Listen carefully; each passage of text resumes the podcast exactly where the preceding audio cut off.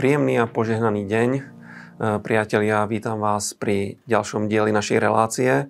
Budeme sa dnes zaoberať žalmom 65, e, potom 12. kapitolou Jána a prvou knihou Samuelovou 8. kapitolou až do začiatku 10. kapitoly. Poďme na 65. žalm. E, ide o nádhernú chválu, o chválu Božej starostlivosti o človeka a o stvorenie. Mne osobne sa tento žalm veľmi páčil a pozbudil ma, keď som ho dneska čítal. A čítame tam o tom, že Pán sa stará o všetko, čo je na tomto svete. Je dobrým otcom, je dobrým stvoriteľom a voči nám ľuďom sa správa tak, že je milostivý.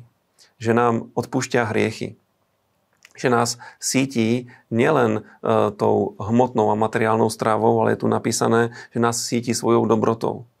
A samozrejme stará sa o celé svoje stvorenie. E, k tomu, že nás Boh sítí dobrotou, treba povedať, že to je veľká pravda.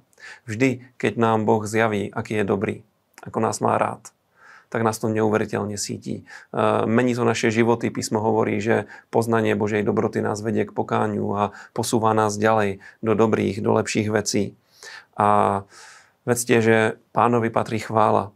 A tak ako je napísané na začiatku tohto žalmu, treba mu plniť slúby. Treba s ním žiť nie vo vzťahu, ktorý je nezáväzný, ale v záväznom vzťahu, keď pána milujeme, keď mu čokoľvek slúbime, prečokoľvek sa rozhodneme, Eh, pre neho, eh, tak je veľmi dobré a potrebné v tom vytrvať a donáša to veľké požehnanie. Tak to je odkaz 65. žalmu. Poďme do 12. kapitoly Jána. Je tu tiež veľmi známy príbeh, nedávno bola Veľká noc, tak sme si to pripomínali, lebo krátko pred Veľkou nocou bola tá palmová nedela.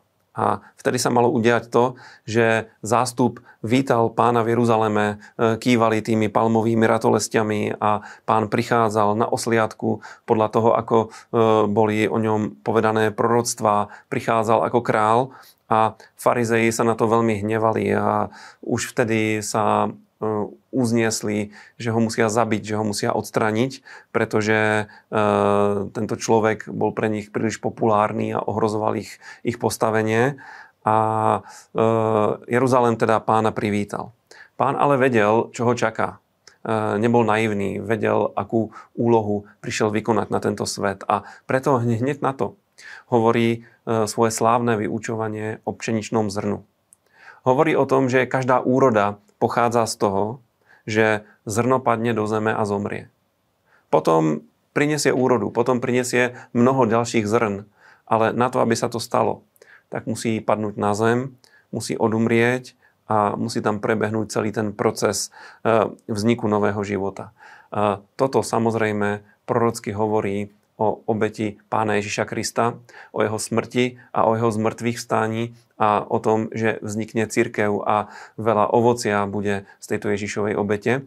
Ale zároveň to hovorí aj ku nám, k našim životom, do nášho kresťanského života. Lebo aj o nás platí to, že ak chceme pánovi poslúžiť a chceme mať ovocie vo svojom živote, aj my potrebujeme e, urobiť určité rozhodnutia, ktoré pre nás budú znamenať smrť minimálne smrť toho starého človeka, nášho starého ja, nášho ega, nášho sebectva. E, treba sa odovzdať pánovi a nebáť sa tejto smrti. Nebáť sa toho, že potrebujeme zaprieť samých seba, lebo výsledkom je nový život, nový rast, nový charakter a veľké ovocie. A k tomuto nás pán pozbuzuje. A hovorí to ešte predtým, ako šel na kríž, lebo vedel, že to prinesie veľmi dobré veci.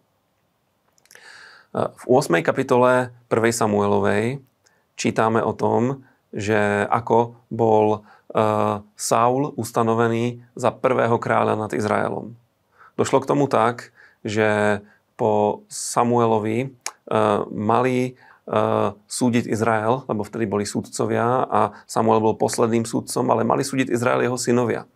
Problém bol v tom, že títo synovia boli, tak ako sa dneska hovorí, nepodarení, boli chamtiví, čítame v písme, že brali úplatky, že prekrúcali právo a ľud na základe tohto si žiada kráľa. Podobne ako majú iné národy.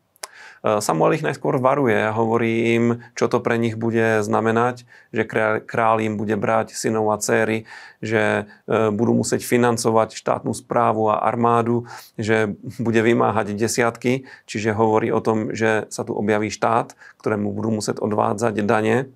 A e, Samuel hovorí, že to nie je dokonalá Božia vôľa že dokonalou Božou volou bola teokracia, to znamená malý štát, ktorému vládne Boh a ľudí súdi charizmatický súdca, k tomu povolaný hospodinom. No ale chceli kráľovstvo, mali kráľovstvo, ustanovený bol Saul a aj ustanovenie Saula, hoci neskôr dopadol zle, je svedectvom o tom, že pán, hoci vie všetko, tak vie dať človeku šancu a vie ho pomazať a naplniť Duchom Svetým, tak ako naplnil Saula hoci vedel, e, ako to neskôr dopadne. A aj toto je pozbudením pre nás, pre všetkých. Každý máme šancu, každý môžeme slúžiť pánovi, každý môžeme byť naplnený Svetým duchom a hľadať Božiu vôľu a nedopadnúť tak, ako dopadol Saul, ale žiť na Božiu slávu a slúžiť mu. Prajem vám príjemný zvyšok dňa a ďakujem vám, že ste s nami, že nás sledujete a podporujete. Buďte požehnaní.